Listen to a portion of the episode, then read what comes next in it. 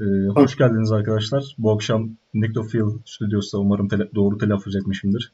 Ee, marketing lead konumunda görev alan, uzun yıllardır da oyun dışında yer alan sevgili Can Göksel, tecrübelerini paylaşmak için değerli vaktini bize ayırarak e, konuşmaya katılacak. Hoş geldin Can abi. Hoş bulduk tekrardan. Herkese merhaba. E, dün geçici bir soru kanalı açmıştım. Konferansı soru cevap şeklinde icra etmek için e, ancak bir iki soru geldiği için sorular en son sorulacak. Topluluğa merakları için teşekkür edip sistemlerimi iletip sohbetin başladığını duyurayım. E, tecrübelerini senden merakla dinliyoruz abi. Tamamdır. Önce ben kendimi tanıtayım tanımayan arkadaşlar için.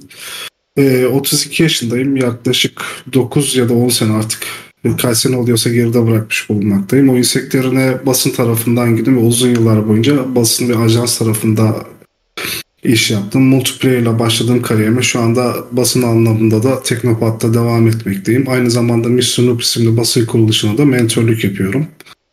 Onun dışında daha önce Vardiya gibi ya da çeşitli başka ajanslarda da çalıştım. Hem kurumsal e, satışlarda hem de bireysel satışlarda, parakende satışlarda da tecrübe etmiş bir insanım. E, artık Türkiye'de oyun basının ilerlemeyeceğinden ümidi kesmiş ve Jason Schreier olma yoluyla hayaliyle yola çıkıp bundan bir iş olmayacak deyip yönünü oyun sektörünün, oyun dünyasına çevirmiş bir insanım. Şu anda bir yandan kendi stüdyomu kurdum ve onu işletmeye devam etmeye çalışıyorum. Bir yandan da Nictify Studio'da marketing lead görevini üstlenmiş durumdayım. Ee, önce ben size Nectify'da Deathloop üzerinde proje ne durumda ve nasıl gidiyor ondan bahsedeyim. 2020 yılında kurulan Nectify 32 kişilik bir ekiple birlikte hayatta kalma korku türünde bir oyun geliştiriyor. Şu anda PlayStation ve Xbox anlaşmalarını yapmış durumdayız. 5000 wish listi de geride bıraktık. Yavaş yavaş ilerliyoruz. Tabii bu süreçte marketingle alakalı bizim de bir sürü çalışmamız oldu ve nelerden olumlu dönüş aldık, nelerden olumsuz dönüş aldık. Bunları paylaşacağım. Hyper casual noktasında ya da mobil noktasında ne yazık ki yardımcı olamayacağım. Çünkü oralar bambaşka e, yerler ve bambaşka metrikleri var. E, ufaktan başlayayım. Öncelikle muhtemelen herkesin aklındaki soru yayıncılar noktasıdır. Önce onu bir aradan çıkaralım. Şimdi arkadaşlar yayıncılara oyununuz bitmeden böyle net bir demonuz yoksa eliniz ya da sürekli tekrardan oynanabilir bir yapınız yoksa mesela burada şey görüyorum CJ görüyorum onların oyunu var Pile. Mesela o sürekli olarak oynayabileceğiniz ve demo üzerinden bile bir sürü içerik çıkılabilecek bir oyun olduğu için yine içerik üreticileri için mantıklı bir oyun olabiliyor ama siz eğer bir hikaye anlatıyorsanız oyununuzda ya da lineer yapıda bir oyununuz varsa genellikle oyun çıkmadan oyununuzu yayınlarında oynamayı tercih etmiyorlar. Her ne kadar dışarı tarafta biz e, Türkiye'deki oyun sektörünün büyümesi için elimizden geleni yapmak istiyoruz deseler de iş elini taşın altına koymaya gelince bu işler genellikle pek böyle yürümüyor. Ve daha ziyade oyunu komple bitirip çıkardıktan sonra ve belli bir noktaya geldikten sonra belki destek atabiliyorlar ama yine o noktada da dün akşam da konuşmuştuk. Mesela sevgili Serkan Avar, Behim Brawler yapan hala belli başlı top yayıncılar tarafından oynanmamış bir oyun ki fena da bir başarı elde etmedi. O da bütün platformlara çıkışını gerçekleştirmişti. Ee, globalde ise işler biraz daha profesyonel yürüyor. Yani Türkiye'de işte bit attım, donate attım, chatten yazdım şeklinde belki bir şekilde iletişim kurabiliyorsunuz ama yurt dışında kesinlikle buna izin vermiyorlar. Diyorlar ki benim mail adresime mail at ve detayları orada konuş. Burada da devreye bizim kendi kullandığımız program yani çoğu kişi de bunu kullanıyordur burada diye tahmin ediyorum. MailChimp diye bir program var. Toplu şekilde mail gönderebildiğiniz ve maillerinizi özelleştirebildiğiniz bir bülten niteliğinde gönderebildiğiniz bir uygulama. Buradan maillerinizi taslak halinde hazırlarsanız ve mail listelerinizi oluşturursanız çok daha rahat olur sizin için. Ee, bunun için Twitch Track şeyleri var bu arada. Uygulamaları var, siteleri. Buradan girip yurt dışındaki yayıncıların ya da yereldeki yayıncıların teker teker bütün analizlerini, grafiklerini çıkartıp ona göre bir sıralama yapabilirsiniz ve yayıncıların kanallarına giderek mail adreslerine ulaşabilirsiniz. Bu söylediklerim yine hem lokalde hem globalde geçerli. belli bir mail liste ulaştıktan sonra onları belli kategorilere koyarak e, yüksek izlenmeli, orta izlenmeli, düşük izlenmeli, janro yayıncıları gibi onlara mail gönderebilirsiniz. Mailleri genelde açıp okuyorlar. Doğru bir mail yazdıysanız, doğru bir başlık attıysanız tıklanma oranı yüksek oluyor. MailChimp üzerinden tıklanma, açılma oranlarını, içerisindeki linklere tıklanma oranlarını bunların hepsini görebiliyorsunuz. Ama dönüş genelde ya az oluyor ya da yavaş oluyor. Ee, bu burada iki şey oluyor, ayrım oluyor. Bir gerçekten indilere gönül vermiş ve bu oyunları desteklemek isteyen içerik üreticileri. Bir de scammerlar yani gerçekten böyle inanılmaz rakamlar isteyen yayıncılar ortaya çıkabiliyor. Özellikle Almanya genelinde bu çok ciddi bir iş sektörü haline gelmiş diyebilirim. İzleyici başına sizden ortalama 10 dolar, 15 dolar gibi rakamlar talep edebiliyorlar. Büyük yayıncılar ve çoğu yayıncı ufak da olsa, orta ölçekli de olsa belli bir ajansa bağlı. Dolayısıyla iş ajans işine döndüğü için pek sağlıklı olmuyor. Ee, bu noktada sizin yapabileceğiniz ya da çoğu insanın yapabileceği en mantıklı şey basın kısmı ile iletişim sağlayabilmek.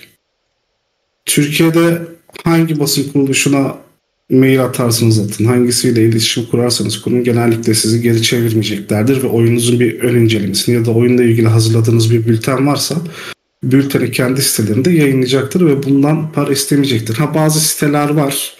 Mesela Tam indir gibi, Turuncu Levye gibi bunlar sizden şey başına hmm, inceleme başına 8 bin lira civarı bir rakam istiyorlar.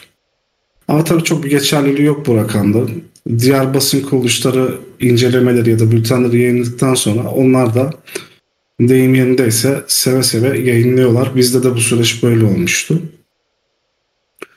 Hani şey zaten şey gibi durum olamaz. Size eğer oyununu kendi sistemde, kendi haber sistemde ücretli olarak inceleyeceğim diye biri gelirse size kesinlikle ilgilenmeyin. Yani bu adamlara bize şimdi Ubisoft'tan oyun geldiğinde ya da başka bir oyun geldiğinde para mı istiyoruz? Hayır.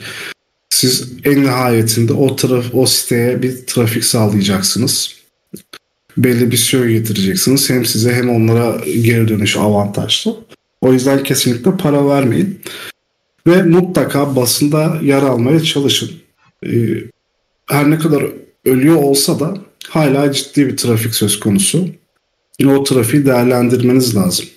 Özellikle yurt dışına pazarlama çalışmaları yapmayı planlıyorsanız ilk olarak lokaldeki çalışmanızı tamamlamanız lazım. Bunun sebebi de şu. Yurt dışındaki herhangi bir kullanıcı, herhangi bir kişiye sizin işinize bakmak istediği zaman yani atıyorum ben kendi projemizden örnek vereceğim. Data Leaves yazdığı zaman internette yeterli dona göremezse, bulamazsa sizi çok da ciddiye almayacaktır. Çünkü hani bu adamların zaten hiçbir yerde doğru düzgün varlığı yok. Ben neden içerik üreteyim ya da ben neden iletişime geçeyim diyecektir. O yüzden öncelikle bulunduğunuz lokalde basın anlaşmalarını yapabiliyorsanız yayıncı anlaşmalarını yapıp birkaç içerik üretebilirsiniz ve biraz altını doldurabilirsiniz yaptığınız içeriği.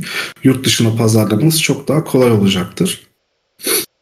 E, yurt dışında işte IGN gibi ya da diğer büyük basın kuruluşlarıyla bağlantı kurmak biraz daha LinkedIn ve network çalışmasından geçiyor. Orada network'ünüzü iyi sağlamanız ve atıyorum bundan 4 senesi sonrası için bir oyun planınız varsa şimdiden çalışmaya başlamanız lazım. Bağlantılarınızı kurmanız lazım.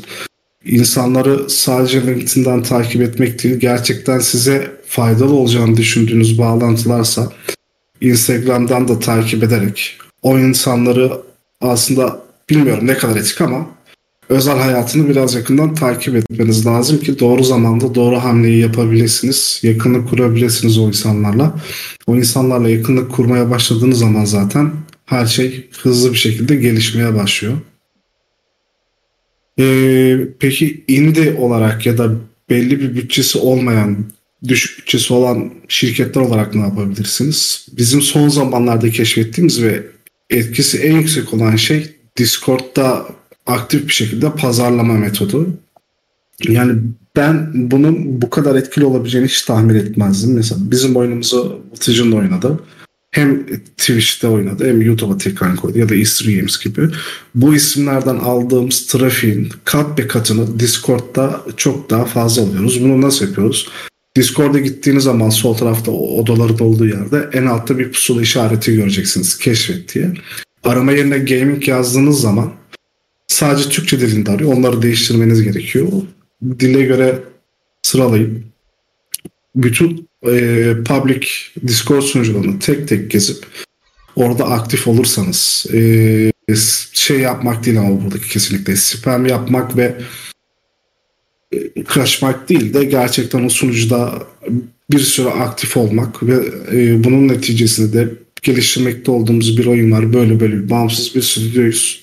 Eğer sizin için de sakıncası yoksa oyunumuzu paylaşabilir miyiz diye sorduğunuzda %80, %90 oranında olumlu cevap alıyorsunuz. Bunun karşılığında da wishlist sayısı olarak inanılmaz bir geri dönüş alıyorsunuz. Wishlist'te sizin oyununuzun publisher'larla anlaşma yapmayı planlarsanız elinizin ne kadar güçlü olacağını gösteren en önemli maddelerden biri.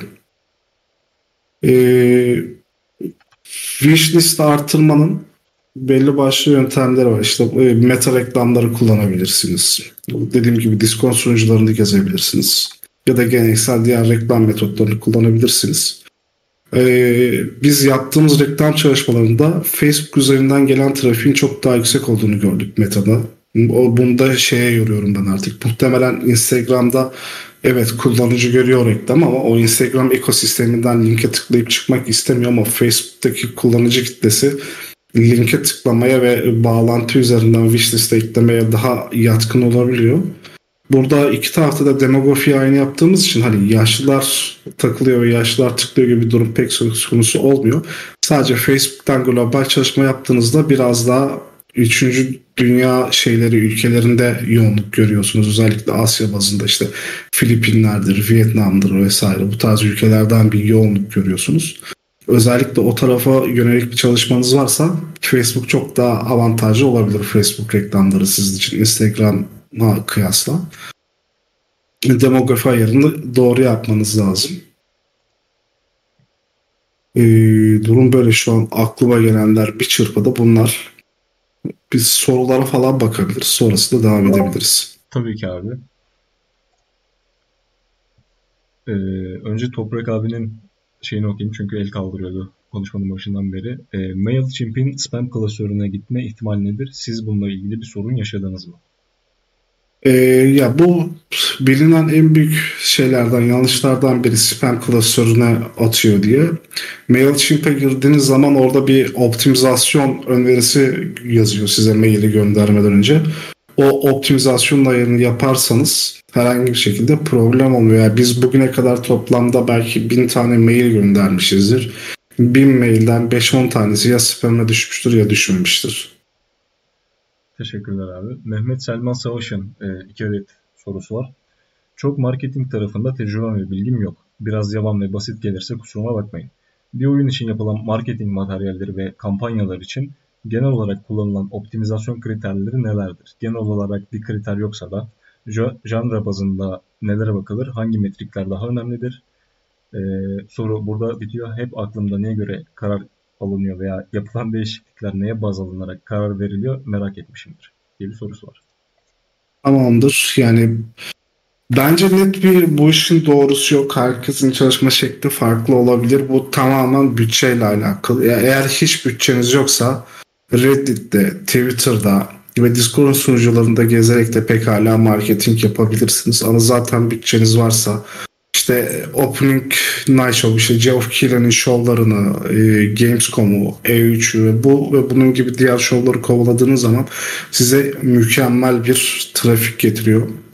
Ondan bahsedeyim hemen. Bu sene için Gamescom açılış gecesinin de 30 saniyelik bir trailer göstermenin ücreti 90 bin euro. Geçen sene 80 bin euroydu.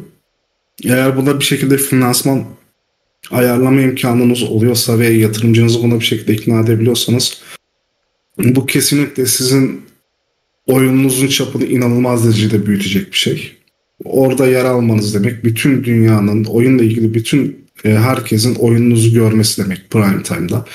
sadece orada görmesiyle de kalmıyor. Orada gösterilen oyunlar üzerine pek çok içerik üreticisi içerik üretiyor. Bütün basın kuruluşları oradaki oyunları değerlendiriyor ve herkesin ağına girmiş oluyorsunuz. Dolayısıyla yapabileceğiniz en doğru marketing harcamalarından biri. Onun dışında Gamescom'da fiziksel olarak yer almak da bununla birlikte besleyebileceğiniz bir şey. Çok fazla insana denetebiliyorsunuz ve çok ciddi bir katılımcı sayısı var. Aynı zamanda B2B alanında da çok ciddi şeyler yapabilirsiniz, anlaşmalar yapabilirsiniz. Teşekkürler abi. Ee, bir sorusu da var arkadaşım. Bir de marketing sürecinde izlenilen genel paradigmalar veya waterfall gibi bir süreç var mı? Varsa kategorileri nelerdir? Kreatif bir alan ama genel bir düzen veya çalışma sistemi olacağını düşünüyorum. Hatta eğer birden fazla varsa hangilerinin nasıl artıları eksileri vardır? Ee, soruya ben de bir baksam ya. Şey değil mi? Can Göksel'e sor kısmında mı? Evet orada. Hı hı. Ha, tamam. Ee, şöyle temiz çalışmak gibi bir şeyim var benim. Burada herkes istediği gibi çalışabilir kesinlikle. Hani ben şey çalışmayı, dosyalama yöntemiyle çalışmayı tercih ediyorum. Onun da ekstradan artisti draftla destekliyorum. E, Drive kullanıyorum ve Drive benim için yeterli oluyor. Ekstra herhangi bir uygulama kullanmıyorum. Şuna dikkat ediyorum ama. Yaptığımız ve yapacağımız her bir adımı, her bir şeyi teker teker klasörlemek, bunların tamamının kaydını tutmak, yapılan en ufak harcamaların, faturaların kaydını tutmak çok önemli. Çünkü şeyi hesaplayabilmeniz lazım. Atıyorum X bir yere reklam verdiniz. Herhangi bir sunucuya ya da Instagram sayfasına bin liralık şey verdiniz. Oradan ne kadar trafik geldi?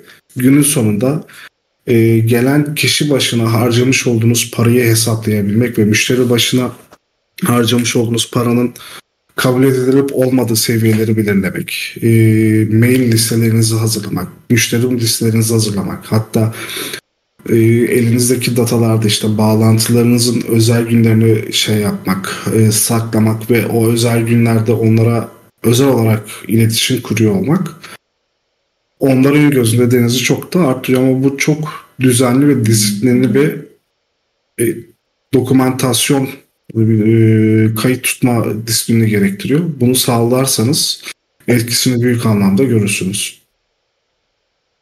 Bir soru Code Destroyer'dan. E, marketing için indie developer ne yaparak minimum para harcayıp en iyi sonucu alabilir diye bir soru sormuş. İşte az önce de söylediğim gibi Reddit, Twitter ve Discord sunucuları en doğru noktalar. Onun dışında tabii ki yani Steam bedava. Next Fest e, aynen. Steam Next Fest, Cadılar Bayramı bu ve bunun gibi noktalarda kaçırmaması ve doğru tercih yapması lazım. Bir de şey çok önemli. E, kapsül tasarımları çok önemli. Burada şeyde gene şeye selam olsun, CJ'ye selam olsun. Pilot'ta da konuştuğumuz onlar da kendileri söylemişti. Çok da doğru bir şey. Sayfanıza bir kullanıcı girdiği zaman göreceği ilk şey ilk 3-4 fotoğraftan bir tanesi ve her şeyden önce sizin kapak fotoğrafınız. Hani bir oyunun elbette iyi ya da kötü olduğunu gösteren bir e, kriter değildir kapak fotoğrafınız ama kapak fotoğrafınız ne kadar sanatsal ya ne kadar ilgi çekici olursa içeriye o kadar fazla insan alırsınız. Eğer zaten bir kullanıcıyı bir şekilde mağazada içeriye almayı, mağaza sayfanızı ziyaret ettirmeyi başarırsanız sonrasında çok da ve istek listesine ekleme dedi satın almadan çıkmıyor. Dolayısıyla o kapsül tasarımına dikkat etmekte fayda var. Teşekkürler abi. Mustafa Mert'in bir sorusu var. Level dergisine çıkma süreciniz nasıl gerçekleşti ve dergide yer almanın Dead Relives üzerine somut etkisi ne oldu? E, Level dergisine çıkma sürecimiz biraz benim bağlantılarımla alakalı işte. Ben çok uzun yıllardan beri basın olduğum için sağ olsun herkesi tanıyorum ve kimse beni kırmıyor basın tarafında da Kürşat Saman var sevgili. Kürşat e, bu tarz konularda insanları desteklemeyi seven biri. E, Kürşat'a dedim ki yani Kürşat böyle böyle bir oyunumuz var. Geliştiriyoruz. Projemiz bu. Hedefimiz şu. Bunları yaptık. Bunları yapacağız. Bu akabinde de kendileri bizden bir kaç tane istediler? Üç tane beta case istediler. E, gerekli NDA anlaşmasını sağladı yaptıktan sonra onlara beta kodlarını ilettik. Kendileri oyunun genel çehresini gördüler, oyunu deneyimlediler ve sonrasında Level dergisinde yaptılar ama tabii bu süreç bir 3 ay 4 ay kadar falan sürdü. Çünkü genelde program belli oluyor, basın belli oluyor. Ona göre sıraya koyuyorlar. Etkilerini henüz ölçümleme fırsatımız olmadı. Biraz daha bekleyeceğiz etkilerini ölçümleyebilmek için. Çünkü Level dergisi ne yazık ki eskiden olduğu kadar kolay erişilebilen bir dergi değil fiziksel anlamda. Eskiden Migros'larda orada burada çok rahat bulunabiliyorken artık abonelik sistemiyle insanlar alıyor. Dolayısıyla herkesine daha ulaşmamıştır. Bir, bir hafta kadar daha bir süreç olup ondan sonra ölçümlemek çok daha doğru olacaktır bizim için. Teşekkürler abi. Bertuna'nın bir sorusu var. Yayıncı dışında yatırımcı ile çalışmak nasıl bir iş modeli olur? Türkiye'de PC oyun yapan şirketlere yatırımcıların sıcak bakmadığını tecrübe etmiş biri olarak bu konuda tavsiyeleriniz nelerdir? Şirketiniz bir yatırımcı bulma konusunda nasıl yol izledi? Ee, ya çok güzel bir soru. Şimdi ben bunu ayrıyeten hem anlatacaktım, güzel de oldu. Şirketinizi kurduktan sonra öncelikle iki tane yatırım sürecine kesinlikle karar vermeniz gerekiyor. Bunları yapmanız gerekiyor. Bunlardan biri tohum yatırım süreci, diğeri de venture capital yatırım sistemi. Tohum yatırımcı siz projeye başladığınızda belli bir noktada sizin personel ihtiyaçlarınız ve oyun geliştirme ihtiyaçlarınızın büyük bir kısmını karşılayabilecek düzeyde olmalı. Alacağınız venture capital e, yatırımda mutlaka 1 milyon doların üzerinde olan bir yatırım oluyor zaten bu. O yatırıma da şirketi büyütmeyi ve şirketin temellerini sağlamlaştırmayı baz almalısınız. Tohum yatırım alırken Mobidictum, Indive gibi yerleri tercih edebilirsiniz. Onun yanın, onun dışında tamamen networking ile alakalı ama şirkete gitmek genellikle size hüsrana uğratır. Çünkü Hani işte X şirketi var. Türkcell'e gittim, Telekom'a gittim ya da şöyle bir şirkete gittim, böyle bir şirkete gittim diye e, ya da giderim diye hayale gidiyorsanız bu tarz yerler genellikle e, yatırım yapmayı tercih etmezler. Çünkü onların yatırım kültürü bizim ihtiyacımız olan yatırım kültüründen çok farklı seviyede işi bilmeyen bir insandan alacağınız yatırımın sonucunda hem projeniz çöp olur hem siz yıpranırsınız. Çok ciddi problemler yaşarsınız. Nasıl problemler yaşayacağınızı şöyle anlatayım. X bir yatırımcı size 300 bin dolarlık bir yatırım yaptı. Bu adamın beklediği şey eğer oyun sektörünü ve yatırım şeyini bilmiyorsa oyun 2 yıl sonra çıkacak ben 300 bin doları verdim ondan sonra milyoner olacağım. Hayır böyle bir şey yok. Bunun bir kere içerideki parayı çekmesi için kar dağılımının yapılması lazım ve yatırım temellerinin altında kar dağılımı yoktur. Şirket büyütmek vardır. Burada sizin işinizi bilen e, birine gitmeniz lazım. Bunun için de öncelikle doğru bir vertical slice çıkarmanız ve doğru bir planlama yapmanız lazım. Tohum yatırımcınıza giderken biz 4 yılın sonunda böyle bir oyun çıkarmayı düşünüyoruz. Şu anda e, demomuz bu şekilde. Şu kadar çalışanımız var. Şu standartlarda maaş vereceğiz. Toplam giderleri bunlar ve kalem kalem bütün giderlerinizi önceden hesaplamış olmanız gerekiyor. Bu hesaplamaları dolar ya da euro üzerinden yapmanız lazım. Çünkü Türkiye değişken bir faktör. Dünya standartını ve dünyaya e, globale yönelik bir iş yaptığınız için TL ile çalışamazsınız aynı zamanda çalışanlarınıza da TL ile para veremezsiniz. Çünkü verirseniz de elinizde tutamazsınız. O yüzden her şeyi dolar hesaplamanız lazım ve açık, şeffaf bir şekilde karşınızdaki insana gitmeniz lazım ve şunu belirtmeniz lazım. Ya ben şimdi buradan 300 bin dolar yatırım alırım. Bunun 100 bin dolarını cebime indirsem bir araba alsam değil. Gerçekten hareket planınız o kadar temiz olmalı ki her bir adam verdiği 300 bin dolar verecekse 300 bin doların kalem kalem nereye gideceğini görmeli. Bunun karşılığında şirketinizden vereceğiniz maksimum hisse %5 ile %10'u aşmamalı. Çünkü eğer bunu aşarsa e, şirkete ekstradan venture kapital sokamazsınız. Venture kapital sokamadığınız için şirketinizin ve işinizin çapını büyütemezsiniz.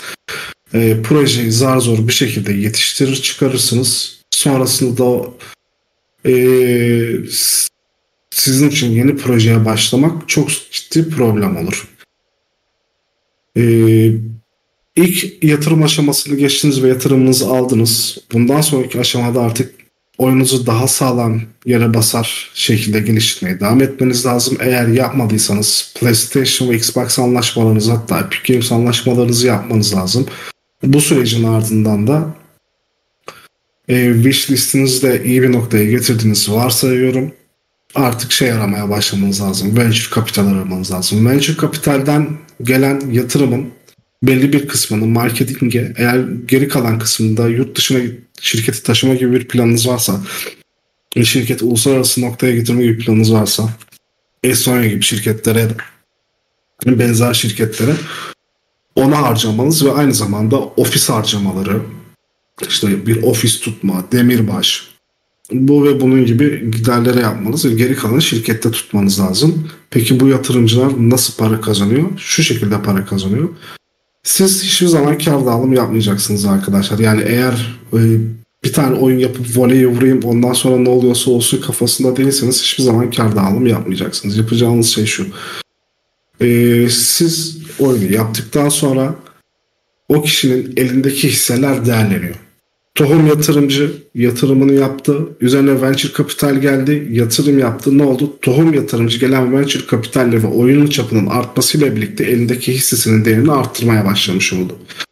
Venture Capital'de yatırım yaptığında, oyun çıktığında ve e, ofise katılan ya da işte şirkete katılan yeni çalışanlarla, yeni eşyalarla o fiziksel ofisin satın alınması gibi süreçlerden sonra hissesini arttırmaya başlıyor.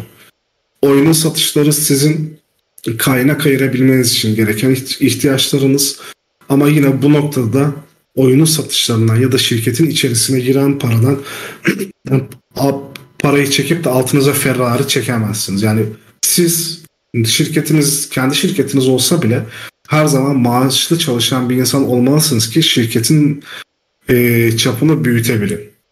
Dolayısıyla burada mümkün olduğunca içeride para tutup her zaman yapacağınız projeler için kaynak ayırabiliyor olmanız lazım. Bu sayede hem ekibinizi büyütebilirsiniz, hem ekipman ihtiyacınızı karşılayabilirsiniz, hem de sonraki projelerinizin e, süresini uzatabilir ve marketing için ciddi rakamlar verebilirsiniz.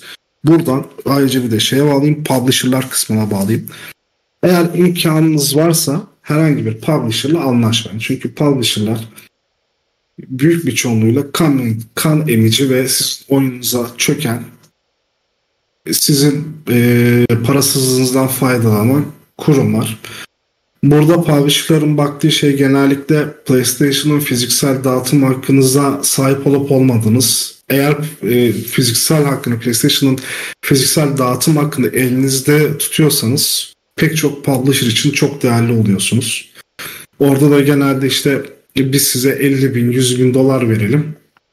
Steam geliriniz ya da tüm oyun gelirlerinizin %30'una, %40'ına sahip olalım gibi bir yaklaşım yapıyorlar.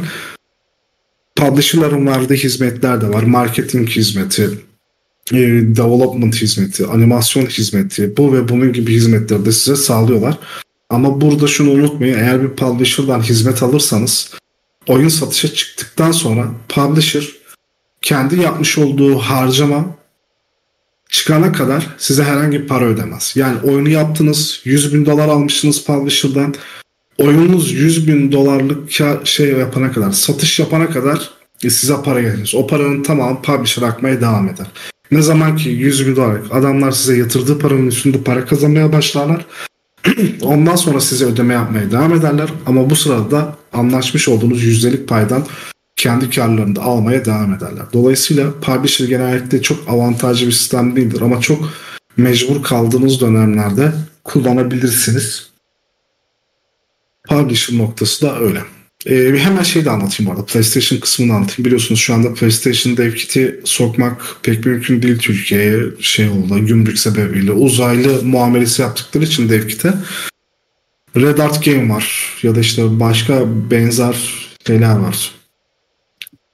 Publisher da diyemeyiz aslında bunlara tam olarak ama hani size bir şekilde temin ediyorlar. Onların üzerinden alıp ülkeye sokuyorsunuz ama bunun karşılığında oyunun fiziksel kopya satma hakkını da onlara veriyorsunuz.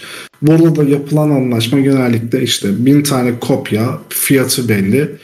İşte peki şey yapması, fiziksel basması bütün bunların maliyetini çıkarıyorlar. Ondan sonra %40'a %50'ye varan noktalarda kendileri komisyon oluyorlar hani 10 bin, 15 bin dolar, euro gibi rakamlara bütün fiziksel kopya dağıtım hakkınızı başka bir şirkete devretmiş oluyorsunuz. O yüzden yine bu noktada şirketinizin bir ayağını PlayStation kiti alacağınız zaman Avrupa'ya atmak herhangi bir aracı kuruma bağlı kalmadan dev kiti elde edebilmeniz açısından önemli.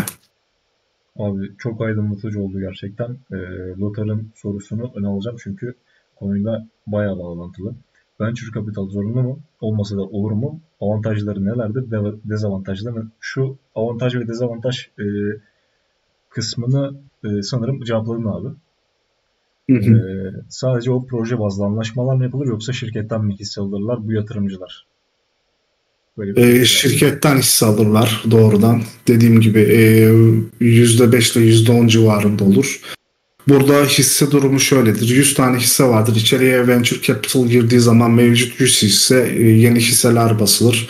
110 hisse olur, 120 hisse olur. Bu şekilde devam eder. İçeriye venture capital girmesinin herhangi sorun teşkil edecek durum yok. Zaten venture capital dediğimiz insanlar yatırım yapmanın doğasını bilen ve ne anlam ifade ettiğini, nasıl işlerin yürüdüğünü bilen insanlar oluyor genellikle. Sizin iş işleyişinize pek müdahale etmezler. Sadece sizin şirketi büyütmenizi ve başarılı olmanızı amaçlarlar. Siz başarılı olacaksınız, şirketi büyüteceksiniz ki yarın öbür gün eğer şirketi exit hata ederseniz, burada şirketi exit etmekten de kastım. Hani şirketi başka bir şirkette satmak, başka büyük bir yayıncıya satmak vesaire. O noktalarda elindeki hisse değeri kadar para kazancı elde edecek ya da e, siz belli bir noktadan sonra borsaya arz etmeye karar vereceksiniz, halka arz edeceksiniz. Elindeki hisselerden para kazanacak. Yani venture kapital dediğim gibi her zaman içeriden parasını çekmez. Her zaman şirketin büyümesini bekler. Çünkü değerli varlık sahibi olur. O değerli varlık da hani şirkete bomba düşmediği sürece hiçbir şey olmaz. Ve o sahip olduğu değerli varlıkları göstererek daha yüksek krediler çekip daha yüksek yatırımlar yapabilir.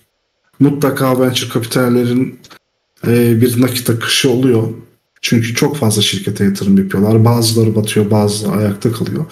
Ama o ayakta kalıp exit eden ya da halka arz eden şirketlerden de çok büyük paralar kazandıkları için herhangi bir sorun teşkil etmiyor. Dolayısıyla venture kapital içeri almaktan çekinmeyin ama tohum yatırımcıya e, giderken çok seçici ve çok dikkatli olun. Yanlış tercihler çok ciddi problemler yaratabilir.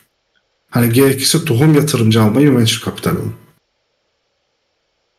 Teşekkürler abi. E, Wizard Guru'nun bir sorusu var. Birçok indie stüdyo veya developer Twitter'dan oyunlarından bazı videolar paylaşarak potansiyel oyuncu çektiğini gördüm. Bunun trikleri var mı? Yani e, dün bir arkadaş daha sormuştu. Benim ne yazık ki kullanamadığım tek e, pazarlama aracı galiba Twitter. Boomer yapımından kaynaklı olsa gerek. Hiçbir şekilde Twitter kullanmayı beceremiyorum. Kafam yetmiyor. E, bunu şöyle Ama tabii ki, çevirelim o zaman. Tabii. E, Twitter yerine Reddit diyelim. Hı hı. Ee, tabii ki kesinlikle oyunuza sahip olduğunuz metaları mümkün olabildiğince sık ve şeffaf bir şekilde paylaşmakta fayda var.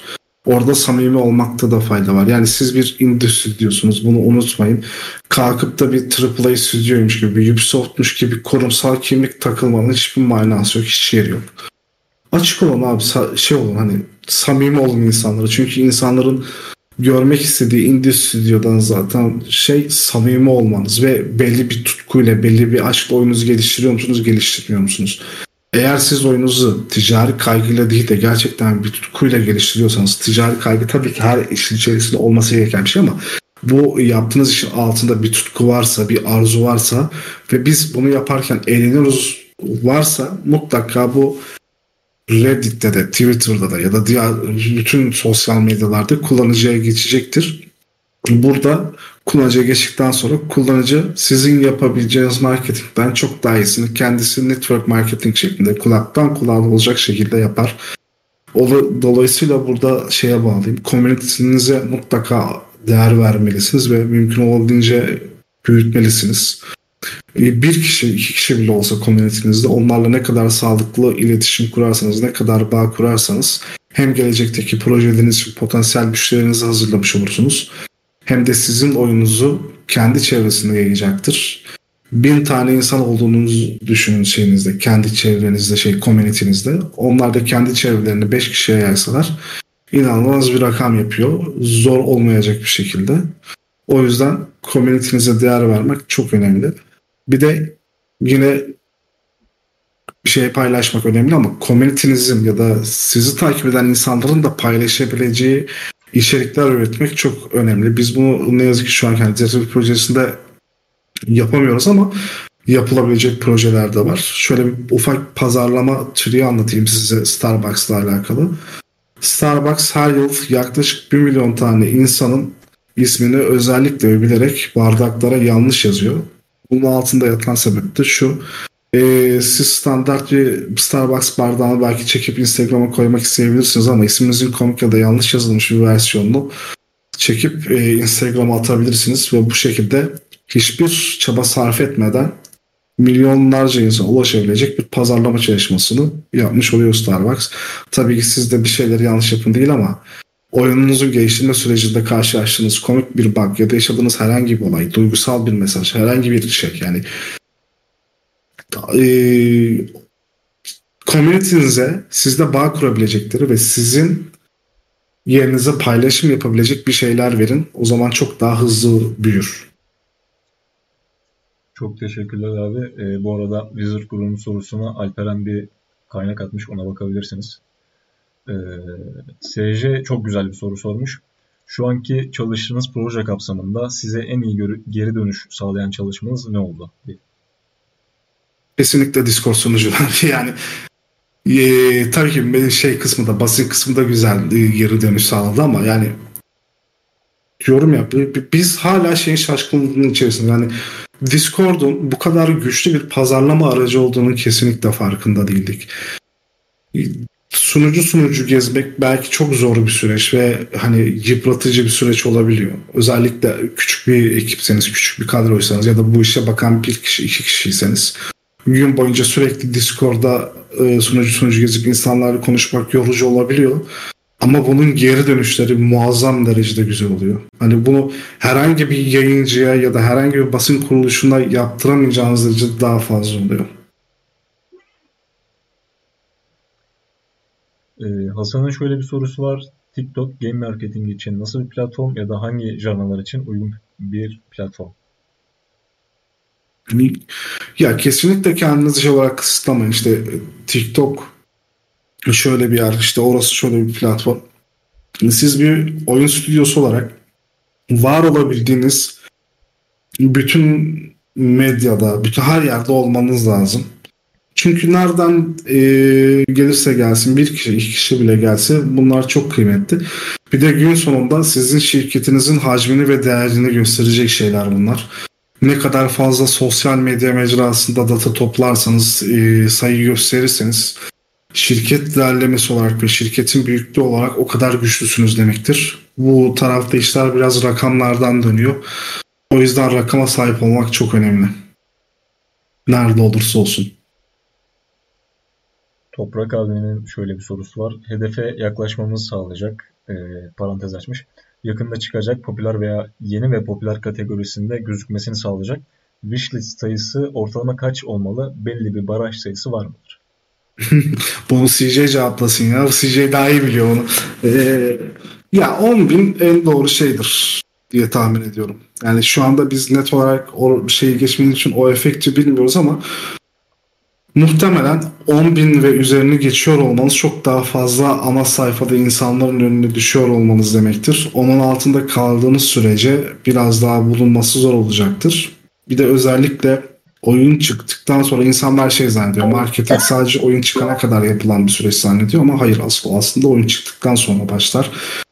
Ee, o yüzden yine burada Discord'da şey yapacağım ya da kendi komünitesi önem vereceğim community'nizdeki insanlarla iletişiminiz iyi olursa ve community'nizdeki insanların oyununuz için olumlu puan verip yorum yapmasını sağlarsanız Steam sizi çok daha yukarı çıkaracaktır.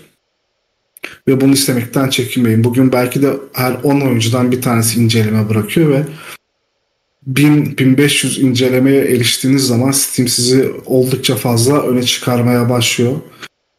İletişiminiz iyi olursa çok daha fazlasını, çok daha fazla olumlu puan ve inceleme alıp kendinizi parlatabilirsiniz. Öncesinde de dediğim gibi wish listinizi arttırmanız lazım. 10 bin wish listi geçtikten sonra özellikle 50 bin wish list gibi rakamları geçtikten sonra sürekli insanların karşısına düşmeye başlarsınız.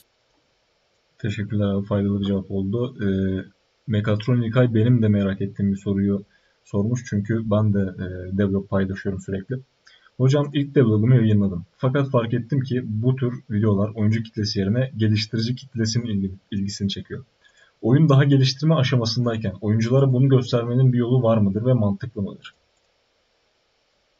E, oyuncuya göstermenin tek yolu yani belki şey gelecek size bu çok basit gelecek ama komik anlar. Yani bir komik edit, funny edit yaparsanız oyuncuların ilgisini çekecektir. Ama onun dışında e, gerçekten geliştirme sürecine yönelik gösterilen videolar ya da içerikler insanların çok ilgisini çekmiyor. E, burada belki artbook mantığında ilerleyip biraz daha sanatsal tasarımları insanların beğenisine sunabilirsiniz. Belki oradan yürüyebilirsiniz ama geliştirme sürecine ait detayları paylaşmak genellikle dediği şekilde şey e, gene oyun geliştirenleri şey yapıyor. İlgisini çekiyor ama bu çok da problem teşkil eden bir durum değil. Oyun geliştirenler de olsa onlar da günün sonunda birer gamer mutlaka ne olursa olsun içerik üretmeye devam edin her alanda. Şeyleri de gözetmeniz lazım tabii ki. YouTube'un algoritmasını, Instagram'ın algoritmasını hangi saatlerde, hangi günlerde nasıl paylaşım yapmanız gerektiğini mesela YouTube'da ilgili şöyle bir size trik verebilirim. Eğer YouTube'a yüklediğiniz videoyu 4K ve altyazılı yaparsanız normal videoları oranla 5 kat daha fazla insanların önüne çıkarıyor. Onun dışında düzenli YouTube'a eğer video atan bir kanalınız varsa şey anlamında, oyun anlamında atıyorum ayda bir defa her ay e, ayın her günü her saati aynı olursa bu sizi daha iyi yukarı çıkaracak şeydir. Onun dışında açıklama kısmını doğru yazmak, SEO kısmını doğru yapmak, SEO ayarlarını doğru yapmak, o videolara linkler sağlamak, e, kendi sitenize backlinkler sağlamak bunlar da yine oldukça değerli. Çok teşekkürler abi trik için. Ee, Ömer Killik bir soru sormuş. Lineer bir oyunun tohum yatırım için yatırımcıya giderken demosu nasıl olmalı ve oyunun ne kadar gösterilmeli? Ee, şöyle, orası çok gri bir bölge. Ee, yapacağınız oyundan bambaşka ayrı bir vertical slice bile yapabilirsiniz. Orası tamamen sizin pazarlama yeteneklerinize kalıyor. Ben kendi projemden örnek vereyim. Death Reeves'den değil de şu anki geçtiğim projeden. Şimdi biz 2D Side-Scroll roguelike bir oyun yapmaya başladık ve bizim amacımız yaklaşık 15-20 dakika oynanabilen bir demo hazırlamak. Bir yıllık bir süre belirledik bunun için kendimize. Ve aslında normalde görüneceğinden çok daha iyi görünen bir vertical slice hazırlamaya çalışıyoruz. Çok daha fazla detayın olduğu, çok daha fazla şey gösterebildiğimiz Hani o yatırım bir kere aldıktan sonra gerisi çok önemli değil. Doğru yatırımcıdan aldıktan sonra ama birazcık göz boyamayı bilmeniz lazım. Hani kullandığınız kaplamaları ya da yatırımcınızı analiz etmeniz lazım öncelikle burada. Eğer belli başlı yatırımcılarınız önceden bellediyseniz neleri sevebilir, neleri beğenebilir. Ona göre atıyorum grafiklere önem veren bir insansa grafiklerini parlatabilirsiniz. Oynanışa şey varsa işte daha fazla FX kullanabilirsiniz. İşte daha fazla animasyon kullanabilirsiniz. Ya da narrative önem veren bir şeyse ona göre narrative elementlerini daha fazla yapabilirsiniz. Bir açılış sahnesi, opening skin hazırlayabilirsiniz. Trailer fragman hazırlayabilirsiniz.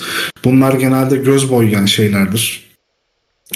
Zaten tohum yatırımcıdan yatırım almanın altında yatan en büyük şey göz boyamak. Ne kadar göz boyayabilirsiniz o kadar fazla yatırım alırsınız. Teşekkürler abi. Mustafa Mert'in bir sorusu var yine. Steam'in %30 kar bir saniye kedim yaramazlık yapıyor. Steam'in %30 kar payı indie geliştiriciler için çok fazla değil mi? Buna rağmen sadece %12 alan Epic Games Store neden çoğu bağımsız geliştiricinin tercih olmuyor? Epic Games'in kitle edinmede dezavantajı var mı? Epic Games, e, bakın biz PlayStation'da çok rahat içerik şey oyununuzu port edebilirsiniz, oyun geliştirebilirsiniz. Xbox'a da geliştirebilirsiniz ama Epic Games hatta Nintendo dahil ama Epic Games'e anlaşma yapmak dünyanın en zor şeyi olabilir. Aşırı derecede seçiciler, aşırı derecede iş yokuşa sürüyorlar. Dolayısıyla Epic Games'e anlaşmak zor. Burada %30 değil de %25 olması lazım. Çünkü yani yapacağınız oyunun gelirini göz önünde bulundurarak bırakım söylüyorum. %25 gelir vergisi ödemek durumundasınız. Bu noktada eğer bu gelir vergisini ödemek istemiyorsanız teknoparklara, teknokentlere ya da organize sanayilere şirketinizi taşıyabilirsiniz. Ya da dün akşamdan beri konuştuğumuz şekilde şirketinizi Estonya taşıyabilirsiniz. Estonya'da şu anda bir teşvik var. Dijital Startup teşviği. Tamamen blockchain üzerine kurulmuş ve dijitalleşme yolunda inanılmaz adımlar atan bir ülke Estonya. Danimarka ya da Finlandiya onlardan birinin hemen altında yer alıyor. Ve onların da eğitim sistemini benimsiyor. Buraya rahatlıkla şey yapabilirsiniz, başvurabilirsiniz. Projenizi hazırlıyorsunuz. Ee, orada bir kuruldan geçiyor. Kurulda kabul olduktan sonra Estonya şirketinizi taşıyabiliyorsunuz. Estonya şirketi taşımanın şöyle avantajları var. Ee, ilk başta tabii ki şirket sahibinin gitmesi gerekiyor. Şirket sahibi gittikten sonra Estonya'ya bütün çalışanlar gidebiliyor. 5 yıl boyunca oturma, yaşama çalışma izni e, sahip oluyorlar. Aynı zamanda Schengen'e sahip oluyorlar. Schengen vizesine. Onun dışında çalışanlar yanında ailelerini de getirebiliyor ve Estonya'da olmanın şöyle bir avantajı da var. Herhangi bir şekilde gelir vergisi ödemiyorsunuz. Kar dağılımı yapmadığınız sürece kar dağılımı da şu oluyor. Hani biz para kazandık hadi şirketteki yönetim kurulu aramızda paralarımızı kırışalım demek oluyor. E bu da zaten genellikle oyun stüdyolarında yapılmayan bir şeydir. Dolayısıyla kar dağılımı da yapmayacağınız için hiçbir zaman gelir vergisi ödemeyeceğiniz anlamına geliyor. Teşekkürler abi. Yeni soru bekliyorum.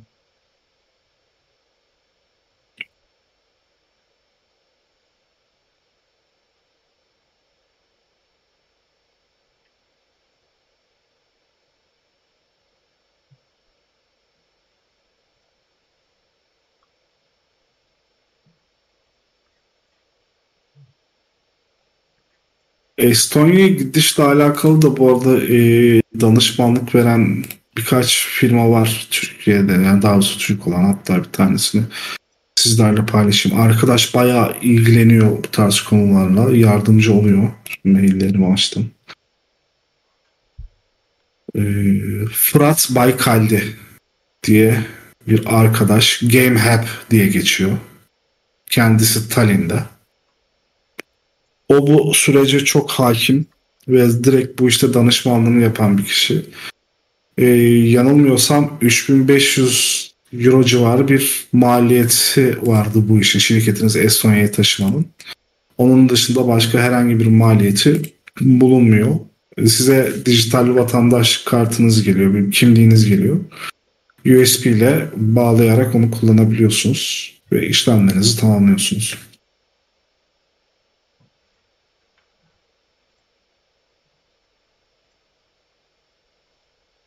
Görkem'den bir soru geldi. Hiçbir yayıncı ve yatırımcı almamış. Kendi imkanlarıyla marketing operasyonlarını sürdüren bağımsız bir stüdyonun başarı ihtimali nasıl görüyorsunuz?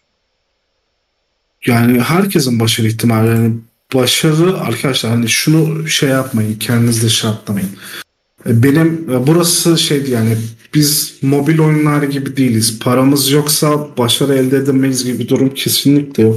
Öncelikle ürettiğiniz içeriğe ne kadar güveniyorsunuz? Buna bu soruya cevap verin. Ne kadar yenilik sağlıyorsunuz? Eğer gerçekten ürettiğiniz içerik güzelse, kaliteli ise mutlaka zaten bir şekilde başarıya bir gün ulaşırsınız. Ha, ortalama bir içerik ürettiyseniz ya da vasat bir içerik ürettiyseniz yine başarıya ulaşabilirsiniz. Burada da dediğim kriterler yani Şimdi iki parametre var. Ya paranız vardır ve parayla istediğiniz her şeyi satın alır, başarıya ulaşırsınız. Bu zaman o e, para kullanırsanız zamandan kurtarmış olursunuz. Paranız yoksa da harcayabileceğiniz en değerli şeyiniz zamanınız. Zaman harcayarak paranın elde edebileceği kadar şeyleri elde edebilirsiniz. Sadece zaman harcamanız lazım. Yani günün 8 saati gerçekten bilgisayar başına oturup insanlarla tek tek konuşarak, LinkedIn'den konuşarak, yayıncılarla konuşarak, Discord'da konuşarak ve işte diğer bütün mecraları kullanarak aktif bir şekilde rol alırsanız başarısız olma gibi bir ihtimaliniz yok. Oyununuzu fazlasıyla insana duyurmuş olursunuz zaten. Fazlasıyla insana duyurmuş olmanıza rağmen eğer oyununuz oynamıyorsa zaten burada problem oyundadır.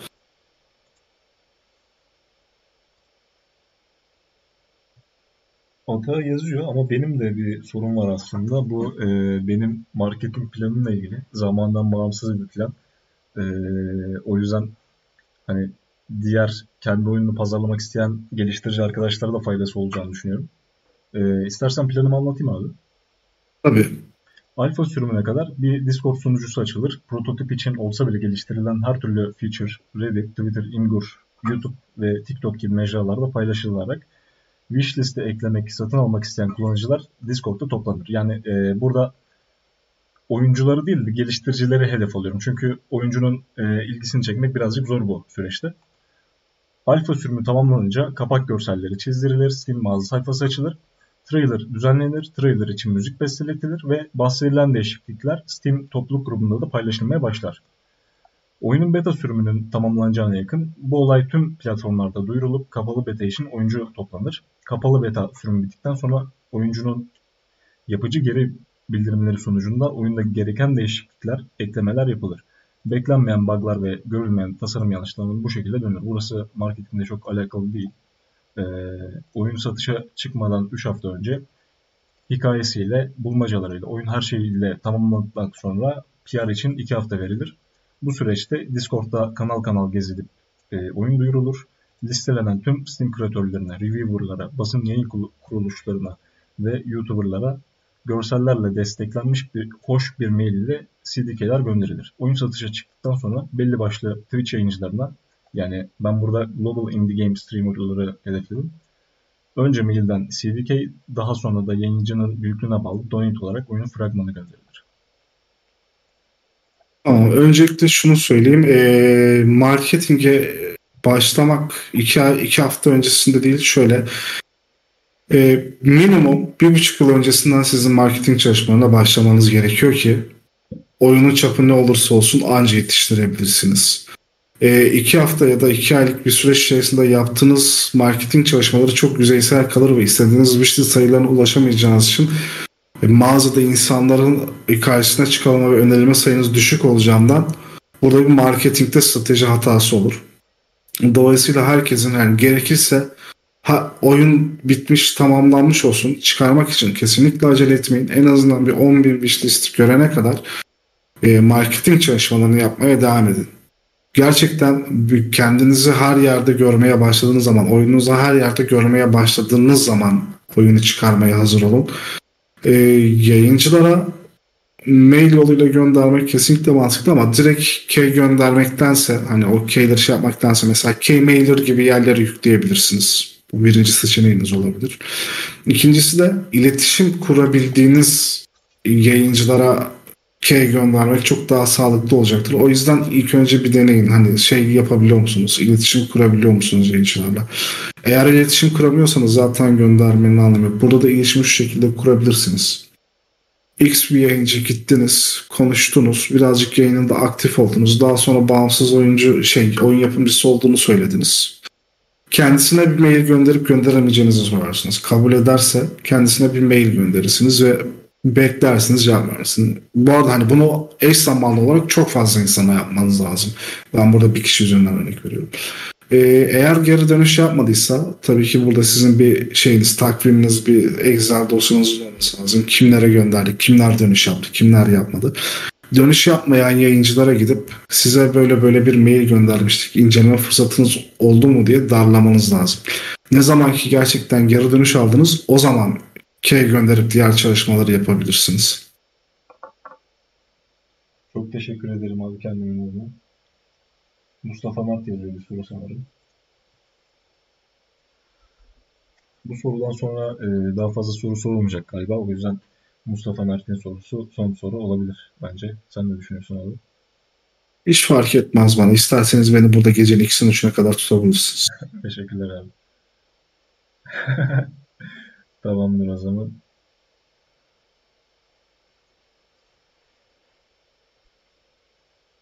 Bir anda herkes yazmaya başladı.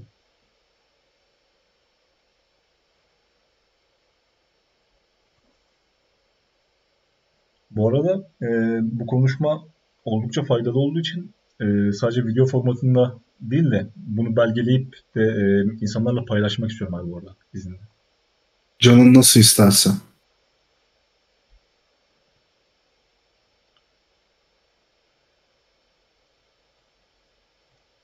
Abdullah'ın bir sorusu var. Yerli bir oyun yapıp yerli pazarda yayınlamak hakkında ne düşünüyorsunuz? Ee, ben oldukça faydasız olduğunu düşünüyorum. Ee, Cenab-ı Hak sana atıyorum. Mutlaka yapın kesin başarıya ulaşırsınız arkadaşlar. ee, yani tabii ki de hiçbir işe yaramayacak bir şey. Yani Türkiye'de yapsan bile ne kadar kazanacaksın yani. Şey, şöyle bir şey. Türkiye'de 10 bin kişiye sattın. Oyunun 10 lira olsa 20 lira hadi 100 lira olsun yani kazanacağın para çok kısıtlı ama bunu globale yönelik yaptığın zaman çok daha fayda kazanıyorsun. Ee, zaten ne iş yaparsanız yapın oyunla alakalı Türkiye pazarını çok da önemsemeyin. Yani bunu söylemek biraz üzücü ama biraz durum böyle. Çünkü Türkiye pazarındaki fiyatlandırma ve sizin yapmış olduğunuz harcamayla Avrupa ve Amerika piyasasında çok daha farklı oluyor. Türkiye'ye harcayacağınız enerjiyi, Türkiye piyasasında pazarına harcayacağınız enerjiyi Avrupa ve Amerika pazarına harcadığınız zaman çok daha iyi maddi anlamda geri dönüşler alırsınız. Sizi çok daha fazla tatmin eder. Lothar'ın bir sorusu var. Oyunun Steam görselleri, trailerı gibi tasarım çalışmalarını freelance yaptırmak pek mantıklı mı sizce? Indie bir stüdyonun profesyonel trailer, görsel yapan bir elemanı yoksa ne yapılmalı? Böyle yerleri gezmeli. Mesela bu Discord sunucusu gibi yerleri gezmeli öncelikle. Gerçekten sanat algısına güvenebileceği biri varsa, inandığı biri varsa olabilir ama freelancerlarda mesela Beyondluk gibi ya da diğer işte şeyler freelance siteleri iş yapan insanlar var ama ne kadar temiz iş yapıyor tartışılır. Genellikle seri bir şekilde içerik çıkarıp parasını almak derdinde oldukları için bir sanat kaygısı olmuyor. Sanat kaygısı olmadan ya da gelecek oyuncunun e, içeride tutamayacak bir tasarım yaptıktan sonra sadece boşa para vermiş olursunuz. Onun yerine kendiniz yapmayı öğrenin. Öğrenemiyorsanız da gerçekten bu ve benzeri Discord sunucularını gezerek ya da LinkedIn'de gezerek bir şekilde birlikte çalışabileceğiniz birini bulabilirsiniz.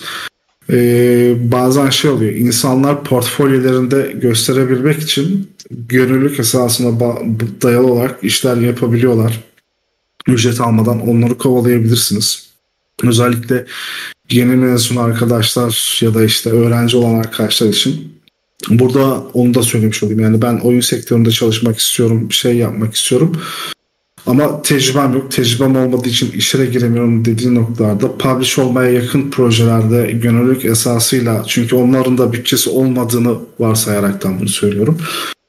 O projelerde yer alabilir ve portfolyonuzu genişletebilir. Genişletmiş portfolyonuzda da gerçekten ücretli bir şekilde çalışabileceğiniz yerlere kolaylıkla girebilirsiniz. O aradaki bir yıllık, iki yıllık iş arama daki zaman kaybındansa varsın olsun bir ay iki ay gönüllü çalışın ama portfolyonuzu doldurun. Aynı şekilde siz de o işte bak bu arkadaşlara portfolyosunu doldurması için bedava köle. Çok mantıklıymış abi çok hoşuma gitti. Vatanın bir e, sorusu var yine. YouTube'da içerik üretirken bir yandan oyun geliştiren kişilerin eş zamanlı olarak bu kitleyi kendi oyunlarına yöneltmeleri hakkında ne düşünüyorsunuz? Yurt dışında bu durumun çok başarılı örnekleri var. İngilizce dilinde içerik üretirken bir yandan böyle bir şey yapmayı planlıyoruz. Fikrinizi merak ediyorum. Ya kesinlikle çok güzel. Ya ben zaten hep şunu diyorum yani. Ne yazık ki bizim ülkemizde daha o kültür gelişmedi. Yani oturtamadık o kültürü. Yurt dışında bunu hem podcast yoluyla hem YouTube olarak hem Twitch olarak yapan insanlar var. Bence çok güzel bir ekosistem hem o insanlara bir şeylere nasıl yapıldığını gösteriyorsunuz. İşin arkasındaki, oyunların arkasındaki mutfağı gösteriyorsunuz. Hem de kendi yapmış olduğunuz oyunu insanlarla paylaşmak bence özellikle indie oyun dünyasının mükemmel yönlerinden bir tanesi. Keşke çoğu insan bunu yapabiliyor olsa. Bence mükemmel bir fikir. Kesinlikle gerçeğe dönüştürün. Marketing anlamında da mutlaka size faydası olacaktır. Artı bir de e, gerçekten yaptığınız işleri iyi gösterebiliyorsanız YouTube'da yarın öbür gün yatırımcı arama süreçlerinde, yatırımcı bulma süreçlerinde de X bir kişiye e, nazaran daha kolay bulabilirsiniz. Yine yatırımcı ilgili şey de söyleyeyim. Yatırımcı turuna çıkarken arkadaşlar önce kendinizi bir LinkedIn'de bakın. Ben gerçekten yatırım alabilecek ve yatırımcının güvenebileceği bir insan olarak görünüyor muyum LinkedIn'de diye. E, yerli kaya eklemiş Twitch geliştirisi geliştirici yayınları da işe yarar mı? E, ben de böyle yapmayı düşünüyorum aslında. E, İngilizce yaparsanız yarar ama Türkçe yaparsanız yaramaz. Çok net bir cevap oldu abi. Tolga abi demiş ki buradan bir podcast serisi çıkar bence. Mantıklı abi. Spotify falan yükleyebiliriz aslında ya. Nasıl istersen ya yakın da ben zaten o dün şey faydalı kaynaklara şey yaptım ya bir tane podcast. Onun gibi bir projeye başlamayı planlıyorum da inşallah bir gün vakit bulacağım da başlayacağım. İnşallah abi. Ya bu tip e, bir saniye kedim zorluk çıkartıyor. Bu tip kaynakları e, globalde bulabiliyorum mesela. YouTube'da e, bol bol podcast bulabiliyorum ama Türkçe kaynağı geldiği zaman işler biraz daha zorlaşıyor tabii. E, hani en azından bunun ilk adımları falan olur yani bu topluluk içerisinde. Kesinlikle öyle bir de şöyle bir durum var. Yani şu anda PC'ye özellikle oyun geliştirenlerin üzerine bir misyon, bir sorumluluk yüklenmiş durumda. Türkiye'de oyun geliştirme kültürünün tohumlarını atan ve artık hani belli bir noktaya getirecek olan şu andaki çalışanların tamamı. Bu her, hangi dalda çalışıyor olursanız olun, hangi alanda çalışıyor olursanız olun bu ülkenin oyun sektöründe özellikle PC oyun sektöründe yükselip yükselmeyeceğini belirleyecek olanlar sizlersiniz. Ee, ülke olarak gerçekten ekonomik anlamda sıkıntılı bir durumdayız. Gençler olarak sıkıntılı bir durumdayız e, çoğu şey istediğimiz gibi gitmiyor ve şu anda ülke olarak belki de en iyi çıkış noktamız bizim için oyunlar.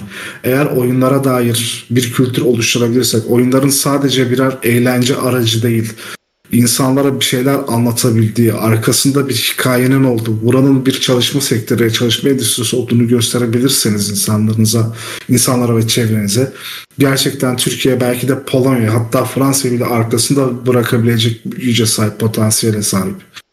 Abi, Dolayısıyla biraz da bunun üzerine gitmek lazım. Bu, bu noktada üretilen her bir içeriğin izlenme sayısı hiçbir önem arz etmeksizin altın değerinde. Yani içerik üretebilen herkesin mutlaka içerik üretmesi lazım bu noktada. Sonuna kadar katılıyorum yani.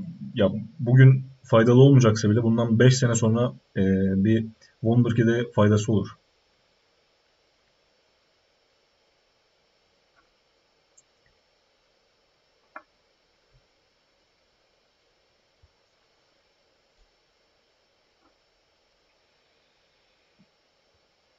Gelen yeni sorular var galiba.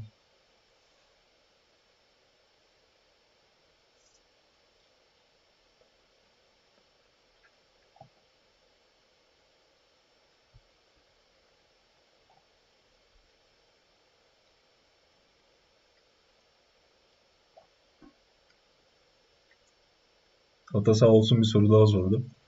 Oyunun, oyunumuzu geliştirirken Türkiye'de herhangi bir şekilde oyunu duyurmamayı, yakın arkadaşlarımız ile dahi oyun yayınlanmadan bir süre öncesine kadar oyunu paylaşmamayı ve bu şekilde edinebildiğimiz doğal takipçi kitlesini korumayı planlıyoruz. Böyle bir yaklaşım hakkında ne düşünüyorsunuz? Güzel bir soru bence. Ee, yani bu şeyin başında konuştuğumuz aslında sunumun bir noktasında bahsetmiştim bundan. Çok tavsiye edeceğim bir durum değil pazarlama açısından. Çünkü eğer globale açılacaksanız ya da büyümeyi hedefleyen bir şirketseniz oyununuzu duyurabildiğiniz kadar duyurmanız lazım. Hani e, gidip belediye binasından anons bile ettirebilirsiniz. Ne kadar çok insana duyurursanız, ne kadar çok insan sizin oyununuzu bilirse o kadar fayda sağlıyor. Tabii ki burada oyunu duyurmak şunu şu değil yani. Türklerin yapmış olduğu Türk oyunu Türkiye'de geçiyor. İçerisine cami de koyduk. Türklerin gururu, Türklerin desteğini hani bu değil. Ama hani şurada kurulmuş ya da bu ülke coğrafyasından çıkan ve hani şu misyonu, şu vizyonu kendine edinmiş bir stüdyo olarak böyle bir oyun geliştirmekteyiz mesajını vermekte herhangi bir sakınca yok. Ve globale açılmadan önce lokalde yapmış olduğunuz çalışmalar ne kadar yoğun olursa trafik şeyde internette sizin hakkınızda ne kadar çok trafik ve ne kadar veri olursa globale çakarken o kadar çok avantaj elde edersiniz. Ben Şöyle de... düşünün. Ee, ne bileyim neresi olsun. Letonya. Letonya'dan bir tane oyun şeyi geldi, stüdyosu geldi dedi ki size benim böyle böyle bir oyun geliştiriyorum. Oyunumu sistemde yazar mısın ya da oyunumu oynar mısın? E ne yapacaksın? Gelen adamın dolayısıyla ilk olarak bir Google'a yazacaksın. Ne çıktı abi Google'da? Adamın doğru düzgün bir tane subreddit'i bile yok. Hani Instagram'a, Twitter'a iki tane şey paylaşmış hiçbir şey yok. Ya hani bu adam daha kendi ülkesinde bile hiçbir şey yok. Yani bu adamla alakalı hiçbir veri yok. Hiçbir bilgi yok. Ben neden şey yapayım, nasıl güveneyim, nasıl şey yapayım deyip geri çevirecektir. Çünkü çok ilginç sebeplerle sizi geri çevirebiliyorlar. Yani biz Steam'de PlayStation, Xbox olmasına rağmen dolandırıcı şeyi yediğimizi biliyorum ben. O da şey, nereden bileyim Steam üzerinden e, yazılım yazıp benim bilgisayarımı hacklemeyeceğini diyen insanları gördüm. Hani inanılmaz paranoyak saçma sapan şeylerle geri dönüşler olabiliyor size. Bir de Türk olmanın e, şeyi mutlaka bir şekilde karşınıza çıkıyor. Hiç konuşmasanız, hiç söylemeseniz bile globalde. Ve şey oluyor yani olumsuz etkilerine maruz kalabiliyorsunuz. Onu da unutmayın. Merhabalar efendim bir sorusu var. Parasız bir şekilde multiplayer geliştiren bir ekibiz. Kendi çapımızda Şubat ayında demo sürümünü çıkartıyoruz. Şirketleşme adımlarında dediğiniz adımları dikkat edeceğiz. Ancak bir sorun var. Kickstarter gibi kurumlardan ilk önce parayı para toplamak, para toplamayı denemek mantıklı mıdır? Ee, bunun için e, şirketin bir ayağının yurt dışında olması gerekiyor. Çünkü Türkiye için izin verilmiyor diye biliyorum. Topu sana atıyorum Can abi. Yani şey resmi prosedürü bilmiyorum. Ee, eğer Türkiye'de yapabildiğiniz ya da şirketinizin bir ayağının yurt dışında olduğunu varsa, varsayarsak şeyi karşılayabilecek misiniz? Öncelikle onu şey yapmanız lazım. Kickstarter'da kullanıcıya ödediği para başına ne vereceksiniz ve bunları karşılayabilecek misiniz? Atıyorum dediniz ki bize 500 dolar donate yapan abi biz artbook vereceğiz. Gerçekten artbook için çalışmalarınız hazır mı yoksa ya bir parayı alalım da yaparız mı diyorsunuz. Önce şeyleri yapmanız lazım. Gerçekten ayakları yere sağlam basan bir Kickstarter projesi hazırlamanız lazım. Hani Kickstarter demek geliştirmekte olduğunuz oyundan ya da işten tamamen bağımsız apayrı bir proje, apayrı bir marketing süreci demek. Tıpkı Steam gibi orada da oyununuza dair her şeyi göstermeniz, açık olmanız, parayı nerede kullanacağınızı, ne için ihtiyacınız olduğunu, paralar karşısında neler vereceğinizi, nasıl vereceğinizi, bütün bunları kullanıcıya verebiliyor. Kullanıcının güvenini kazanabiliyor olmanız lazım. E zaten scam olarak düşünüyorsanız e, e, Kickstarter bir şekilde sizden o parayı vermiyor ya da geri almasını biliyor. E, kesinlikle kullanılması gereken şeylerden biri indie yapımcılar için Kickstarter. Yani eğer hiçbir yerden para bulamıyorsa ve para ihtiyacı varsa. Ama dediğim gibi orada marketing sürecini ve doğru hazırlığı yapmak önemli. O projeyi doğru hazırlamak lazım. O da ayrı bir uzmanlık istiyor. Güzel bir cevaptı abi. Hasan'ın bir sorusu var. Hiçbir şirkette çalışma tecrübesi olmayan birinin oyun dünyasına indie game developer olmaya çalışarak girmesi ne kadar mantıklıdır? Marketingden bağımsız bir soru olmuş. Ama cevaplamak yani, istersen ben kendimce cevaplayayım. Developer değilim kesinlikle. Öğrenmeye çalışıyorum. Şu aralar level design üzerine çalışıyorum ama bence hiçbir sıkıntısı yok. Ne olursan ol abi. İstersen bakkal ol. Gene developer olabilirsin. Herhangi bir tecrübenin olmasına gerek yok. YouTube sınırsız bir kaynak. Onun dışında pek çok güzel kaynak e, farklı sitelerden bulabiliyorsun. Ve bir şekilde öğrenebiliyorsun. Bana göre öğrenmenin en iyi yolu kendin kurcalayarak öğrenmek. Yapıp bozuk bir şeyleri kurcalayarak öğrenmek.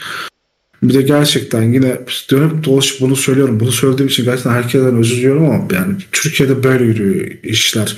Hani publish olmaya yakın ya da herhangi bir projeye gönüllü olarak girip orada belki QA testing alanında görev alırken bir yandan da geliştirme süreçlerini izleyip nasıl yapıldığına dair bir şeyler öğrenmeye çalışabilirsiniz.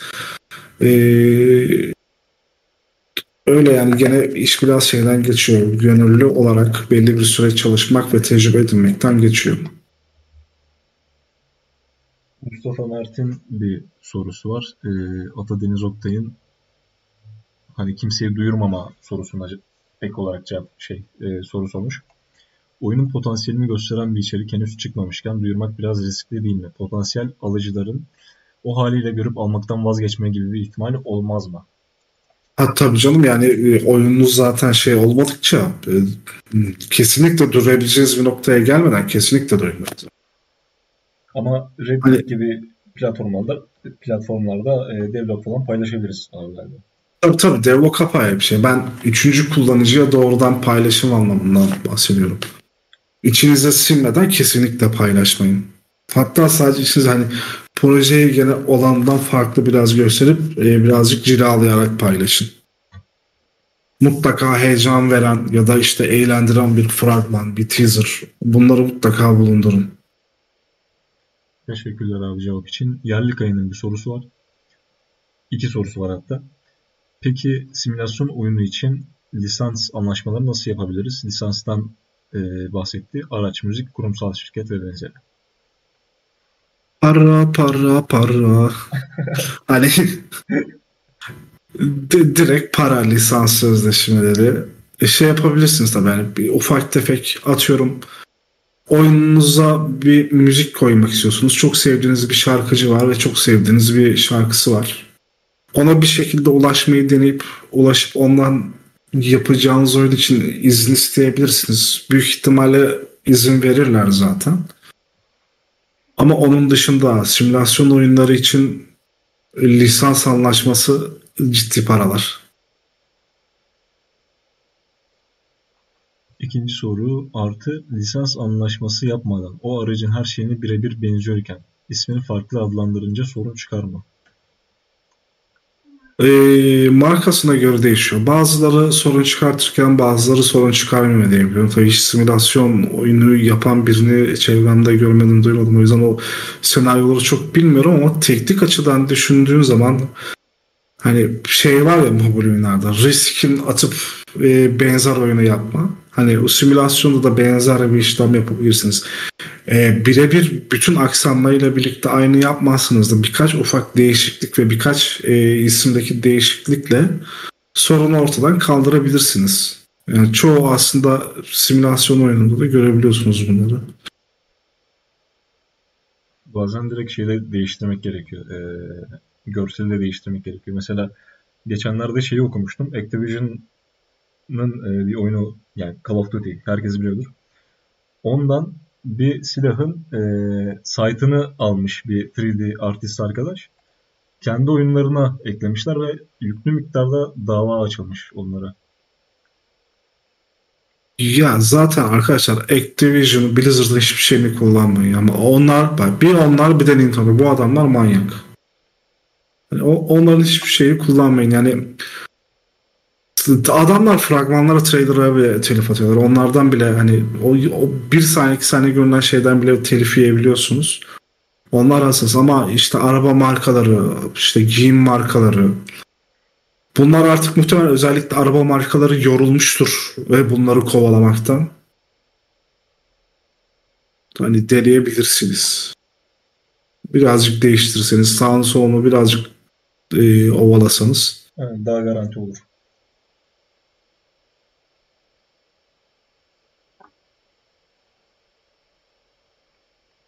Ee, yeni bir soru yok o zaman. Umut'un bir tavsiyesi vardı.